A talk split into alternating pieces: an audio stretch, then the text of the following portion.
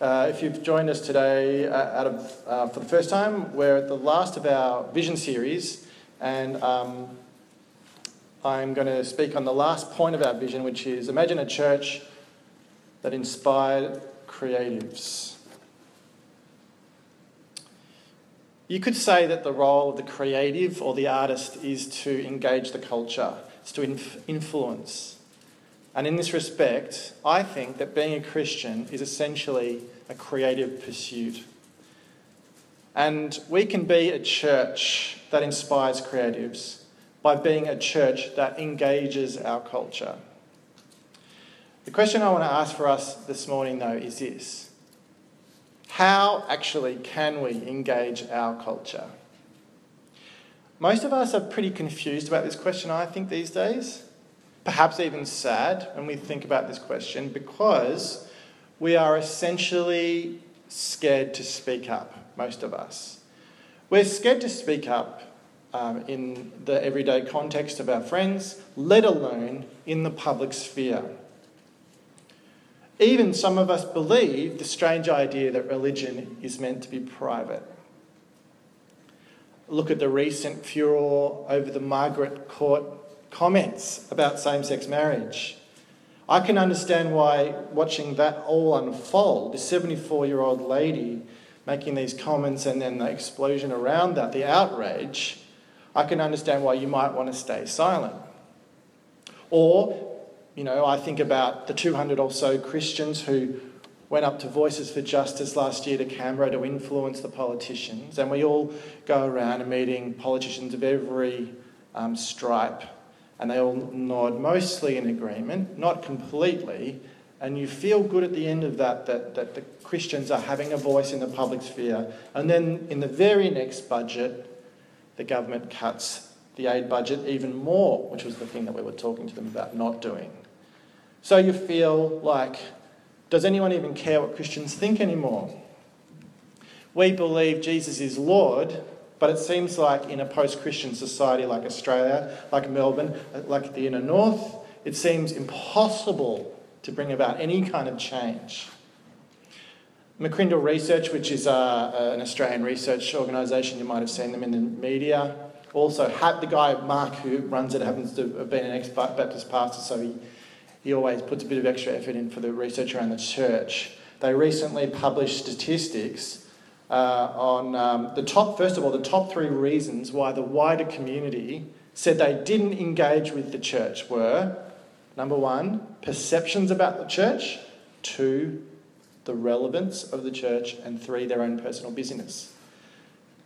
Then they also did the top three reasons the Christians said they didn't, in, this is in Australia, the Christians in Australia said they didn't engage with the wider community. What's the top reason? Busyness fear, and lack of confidence. So, how do we engage the culture? If that's us, which I, I suspect it is. If we looked at Jesus and what relating to the culture was like for him and the people of God in his day, we see that actually things weren't that different. The Jews were angry at the power of Rome and its paganism. Faithful people were struggling to know how to live out their, um, their, their faith in a culture where their values and their morals were not welcome. And many of those groups responded similarly to the way Christians do today. The Sadducees made deal with, deals with the Romans because they cared about the power and the influence that they had. They basically sold out to the empire. The Pharisees, they were separatists. They became like the religious police who made sure everyone kind of um, had the right morals and they, they lamented the decline of the morality in that culture. They were trying to religiously push people into returning to the glory days of influence. The Essenes, they were so unhappy with the culture that they ran off into the desert and uh, they wanted to escape the pagan world and they waited there for the Son of Man to come. The Zealots, they were pragmatic, uh, seeking, and they were violent, and they seek, seek to seize control by every means necessary, including using violence and terrorism. So, Jesus worked amongst all these religious groups, and frustrated them all. They were waiting for him to act like one of them. But his message and his approach to living amongst a culture was completely unique. And he created a vision of what we're going to use this phrase today. Um, he created a vision of becoming a creative minority. Now, he didn't use that phrase, but I'll explain what that means. That's what the purpose of this talk is. I heard this phrase, creative minority, um, from uh, an Australian pastor who uh, ministers in New York, who you might remember, those of us, you who were with us uh, right from the start of the church plant, Jon Tyson, who came to our barbecue and he talked to us about church planting back in 2013.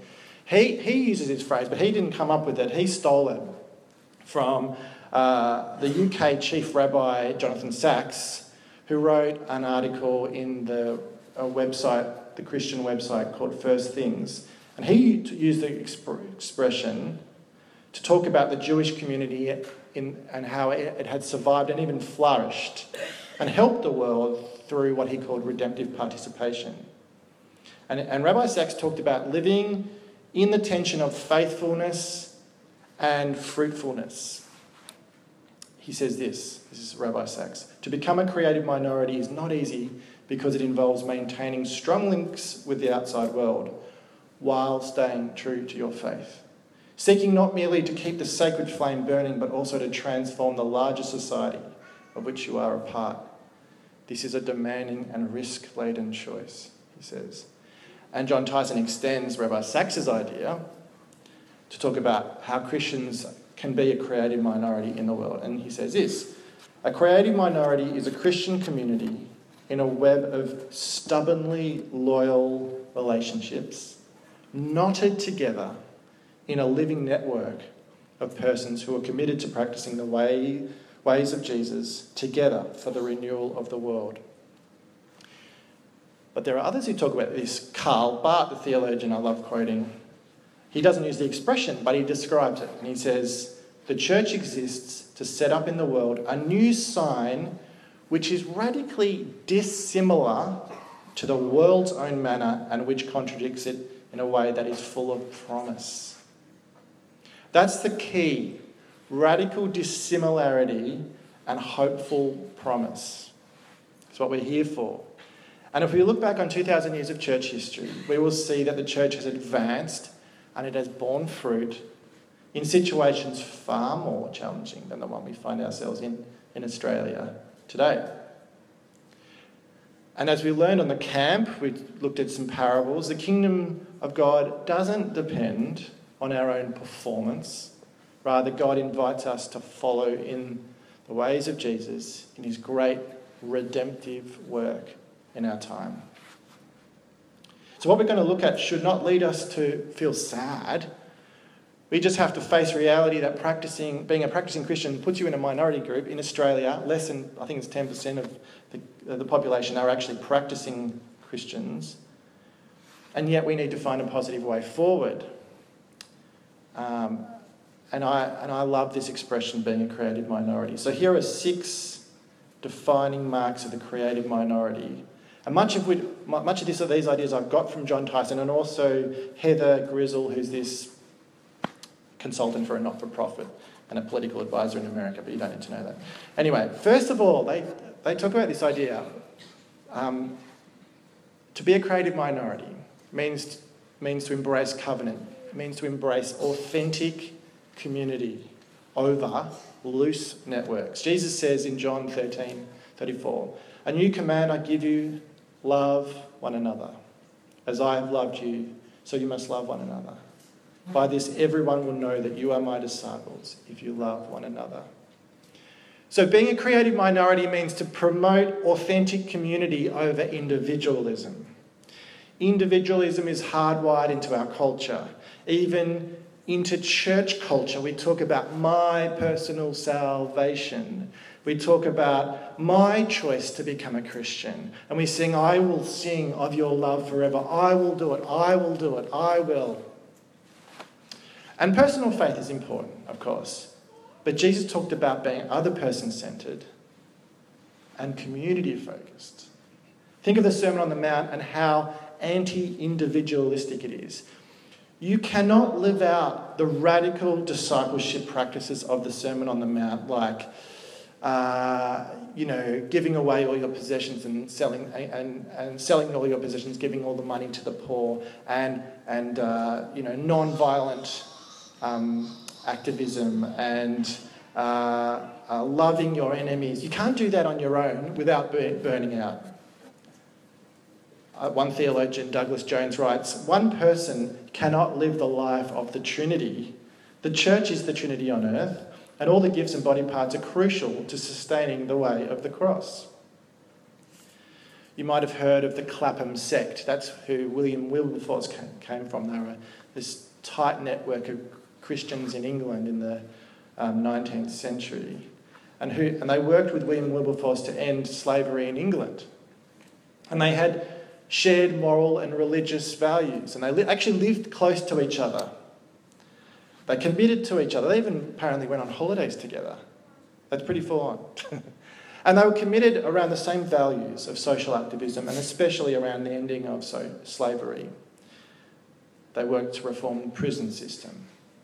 And so many things um, happened because of the Clapham sect. They produced all these foundations, these societies, like the British Foreign uh, Bible Society, the Church Missionary Society, the Anti Slavery Society, the Abolition Society, the Proclamation Society, the Sunday School Society, the Bettering Society, and the Small Debt Society. That's what we need today. We need to start that again.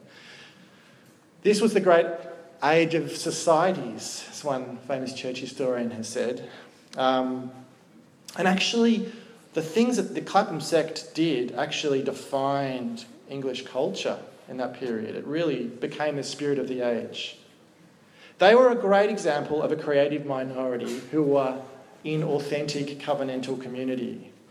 The dominant culture at the time thought the exact opposite of what they were teaching. The English economy depended on slavery, and yet they were saying, let's abolish it. And they worked faithfully to bring moral reform based on their biblical convictions. We can't engage our culture as a loose network of individuals. Because as soon as we experience hardship or conflict, we give up. We'll abandon each other.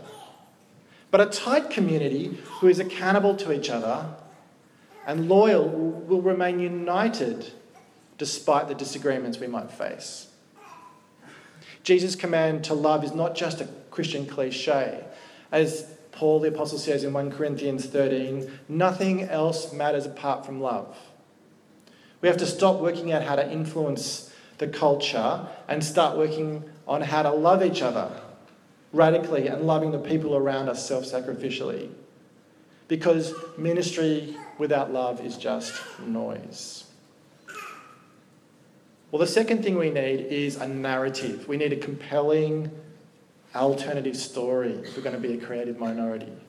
The prominent, there's a script writer, a script writing teacher who is well known called Bobette Buster.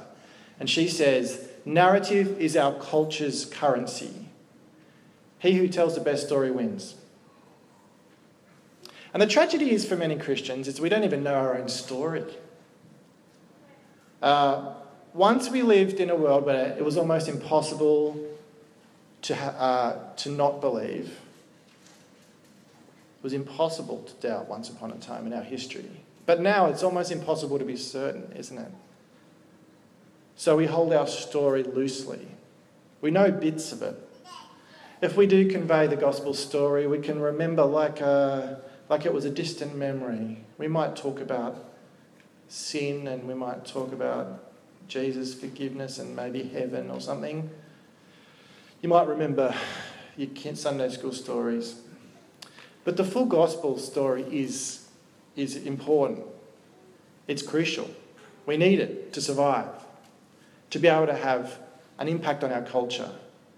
We need to remember that it begins with a God who um, creates the universe and loves it um, and sees it as perfect and creates us in, our, in his image. That we were tempted by Satan and that we sinned, and that brought um, brokenness into the universe and a separation from our loving God. We need to remember the part of the story where God sends Jesus who died and rose to save us. We need to remember the last part of the story, which is the, the one that we often forget. That, um, that we now, God calls us into this privilege of joining with Him uh, in the redemption of our world, participating in the renewal of all things here on earth. So if you only just have parts of this story, you're living out an, a, a fragmented narrative, an incomplete form of Christianity. If your form of Christianity is just that you're a sinner and you're saved and you get to go to heaven, you'll view the world very differently from a person who remembers that God created the world and saw that it was very good. You'll, you'll, you'll live very different to a Christian who knows that God's plan is to, to, to renew the, the heavens and the earth.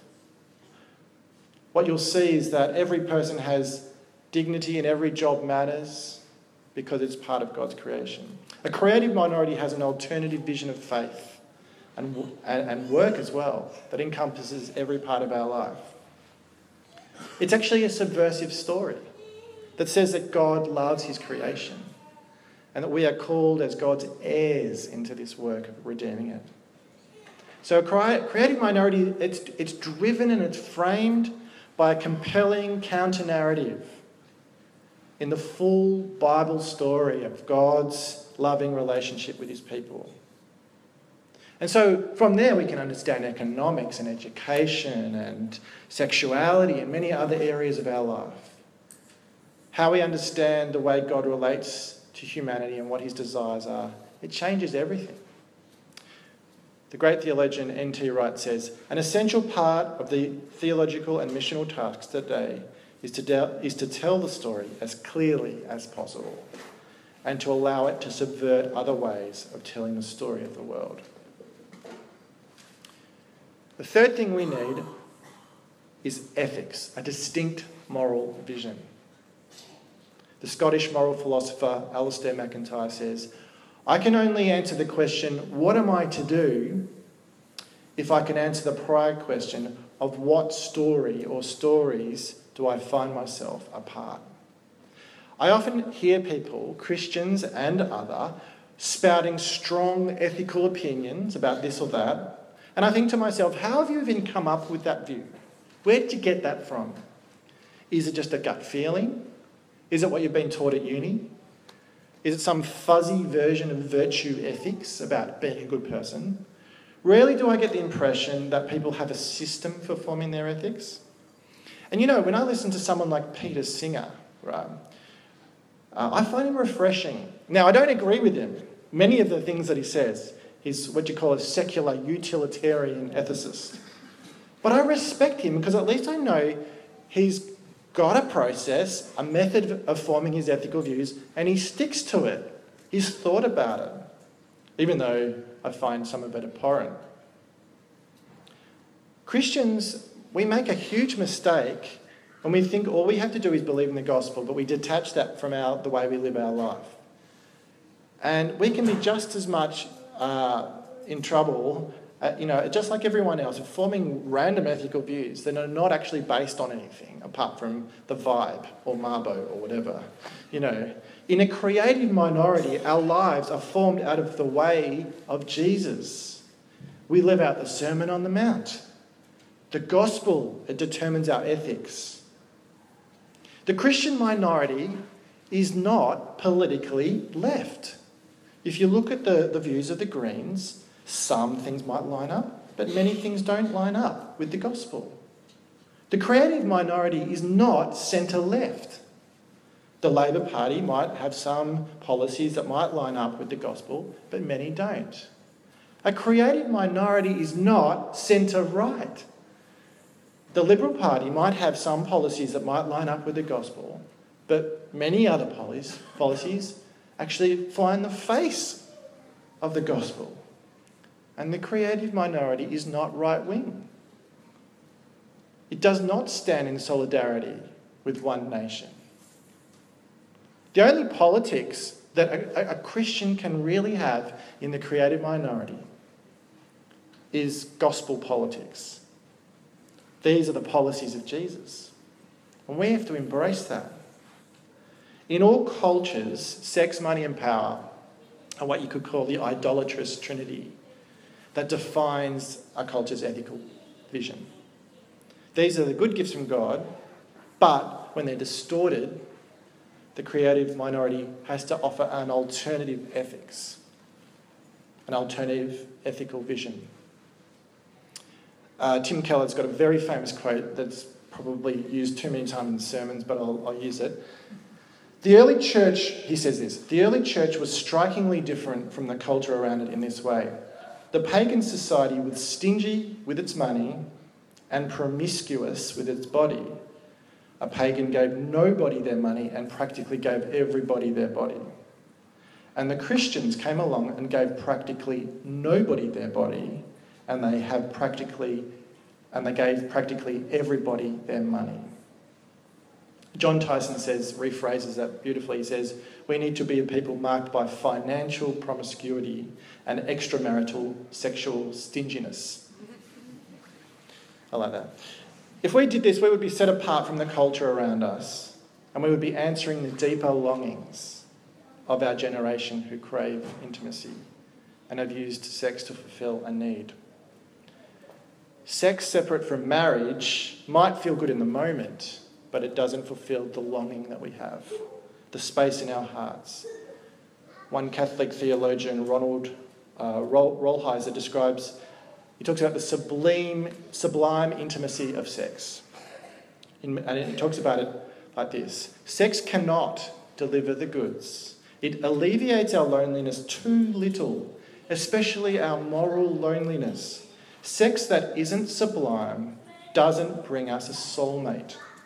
What it brings is a fix, a hit, a drug that helps us through a lonely night or a lonely season. Sex cannot be sublime without first living a real chastity.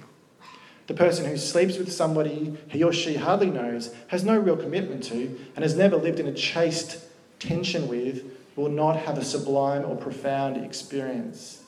And this is the quote of the century Short circuiting chastity is like trying to write a masterpiece overnight. Good luck, but it isn't going to happen. Great love, like great art, takes great effort and sustained commitment and lots of time. So, in the world of sexual promiscuity, Christians need to present a gospel ethic that's an alternative that brings hope into the world. Similarly, in the world of power, we need to embrace an alternate vision of humility. The world will take notice. And we must be prepared to give an answer to everyone who asks for us the reason of the hope that we have.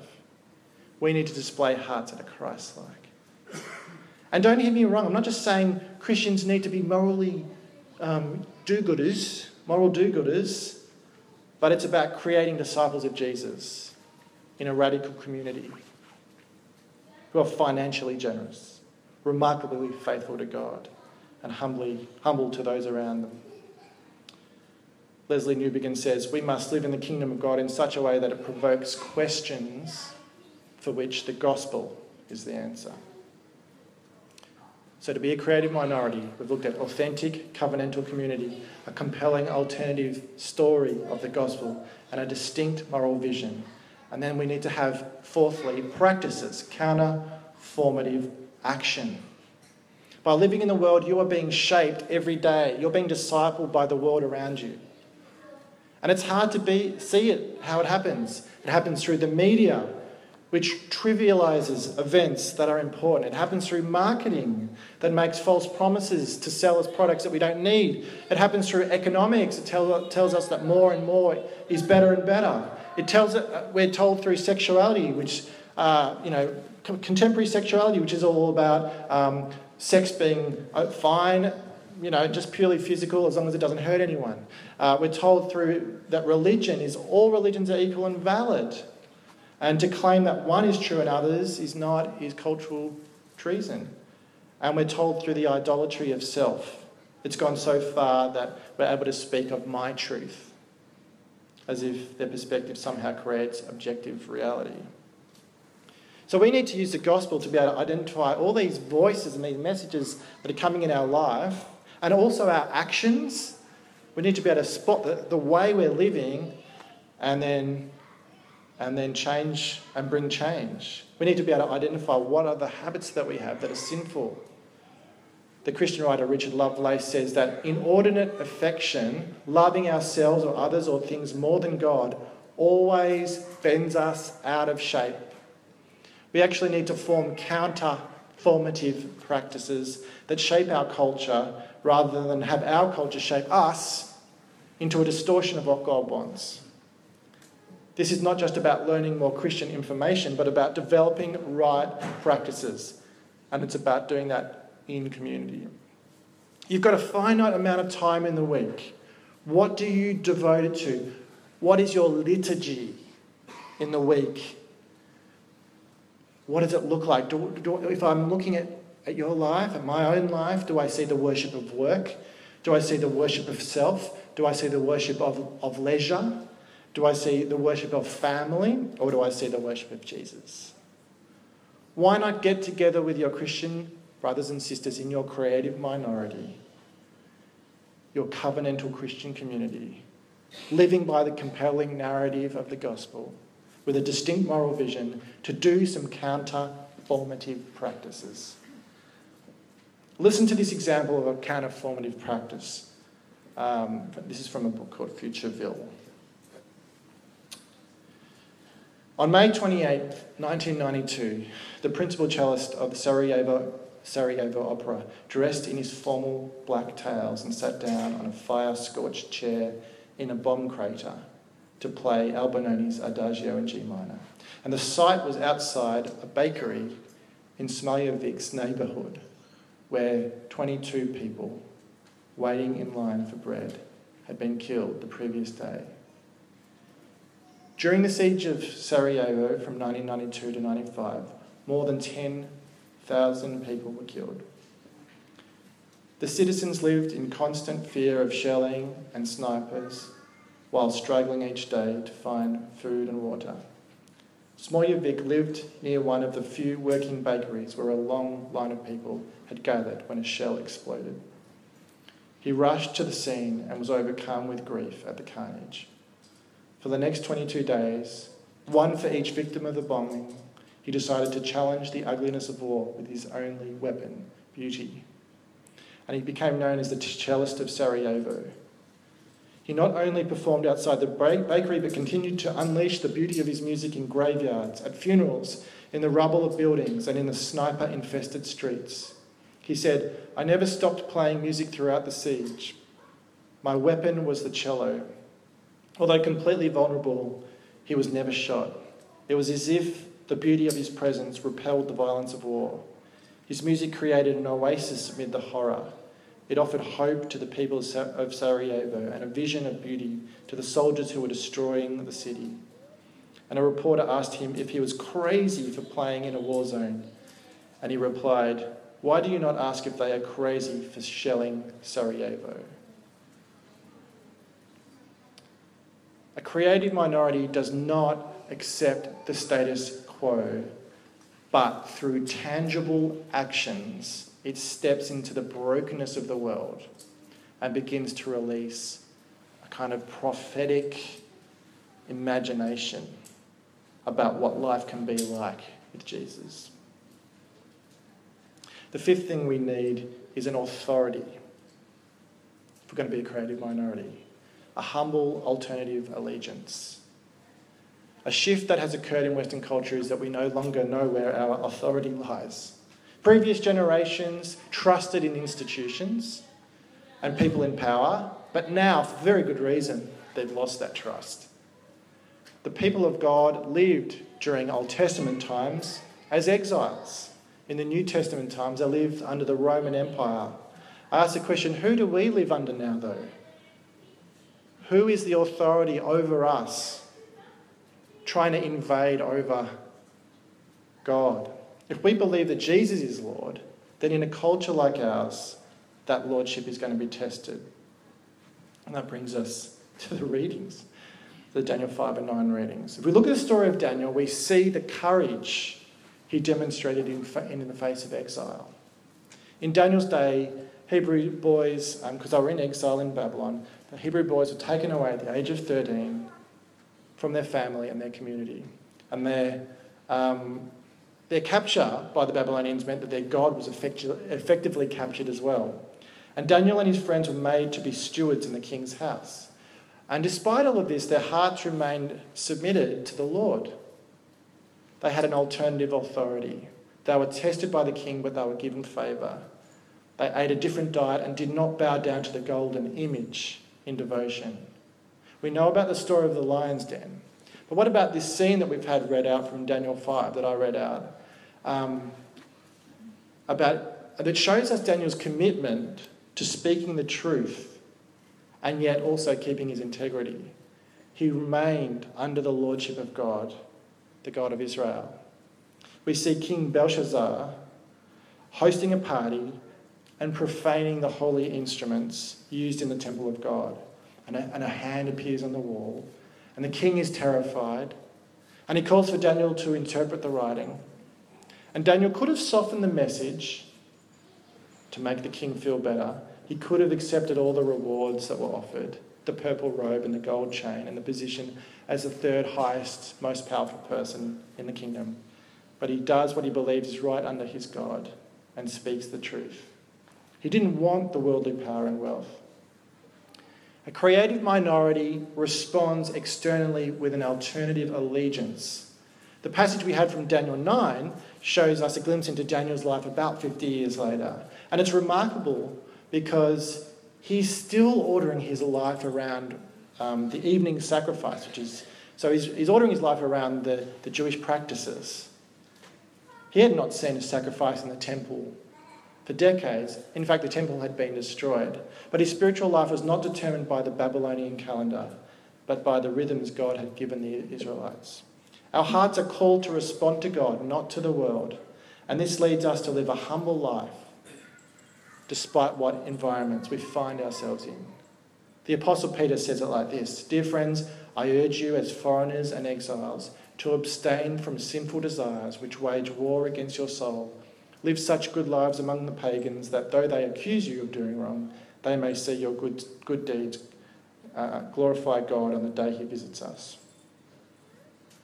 Rather than speaking truth to power, I think many of us have become seduced by it. We need to let go of our need to be liked and to be accepted by the people around us and be part of the creative minority who has one allegiance, and that is to Jesus. And regardless of the consequences, we need to be loyal to Him and have confidence about Him as our ultimate authority. So, a creative minority has authentic covenantal community, a compelling alternative story of the gospel, a distinct moral vision, counterformative practices, and the alternative authority of God. And lastly, there's the participation of exerting redemptive influence. You don't engage with the people around you because you are too busy and too scared to be vulnerable. That is the problem. But what if you learn to influence the people around you by living a radical Christian life? When the creative minority starts living in a redemptive way in the culture, we change the culture. Philip Yancey tells an amazing story of the life of Ernest Gordon, who was a British officer in the Japanese prisoner of war camp. The prisoners in this camp were rebuilding a railroad, and thousands of people had died in the heat and the, and, and the punishment and the starvation. And as a result, within the soldier, in the prisoners, there was a lot of internal fighting and, and, and grabbing for any scraps of food or water that they could get. And then one day, something changed dramatically in the camp. A shovel went missing. And a Japanese guard discovered that a shovel was missing and got really angry and started shouting that if the shovel wasn't returned, he would start shooting the soldiers, the prisoners. And he lifted his rifle to shoot and he said, Bring it back, bring it back. I will shoot, I will shoot. And then this one man stood up and said, oh, I took the shovel, I did it. So the guard then beat him to death in front of the whole group. And then later that evening, it was discovered that actually the shovel had not gone missing, but there was a miscount. And that this man had stepped forward in an act of selfless love. And this act, according to Philip Yancey, it's, it apparently transformed the whole prison camp. One of the prisoners read out Jesus' words and he said, No greater love has any man than this, that he lay down his life for his friends. And the kingdom of God started to grow in this camp. The prisoners pulled their gifts and talents to form this kind of university in the jungle. They taught philosophy and ethics and economics and languages. They even built a church in the prisoner of war camp, started producing artworks. There were even instrument, instrument makers who um, were who started making instruments and they performed some Mozart apparently. And when the war was over, the prisoners were actually kind to their captors. And Yancey concludes his story by saying, In the soil of this violent, disordered world, an alternative community may take root. It lives in hope of a day of liberation. In the meantime, it aligns itself with another world, not just spreading rumours, but planting settlements in advance of that coming reign. Now, you're not in a prisoner of war camp now, but you can make a difference where you are. There's a writer in Christianity Today, Andy Crouch, who, who was speaking to some young Christians in a church, and he, he summarised, he sort of was being blunt, and he said, You want to be a radical Christian? It's really easy. Uh, just give away 10% of your money and stop watching TV, then you'll be a radical Christian. You'll influence the people around you just by doing that. He's being kind of, you know, uh, sarcastic, but he's just saying all you have to do is live differently. Don't just blend in to the people around you. A creative minority makes a contribution in the world in which it lives through redemptive participation. So, what are we saying? We're saying we've got to be faithful and we've got to be fruitful. We need to see our faith as playing the long game, chipping away with love at the people around us in the places of brokenness.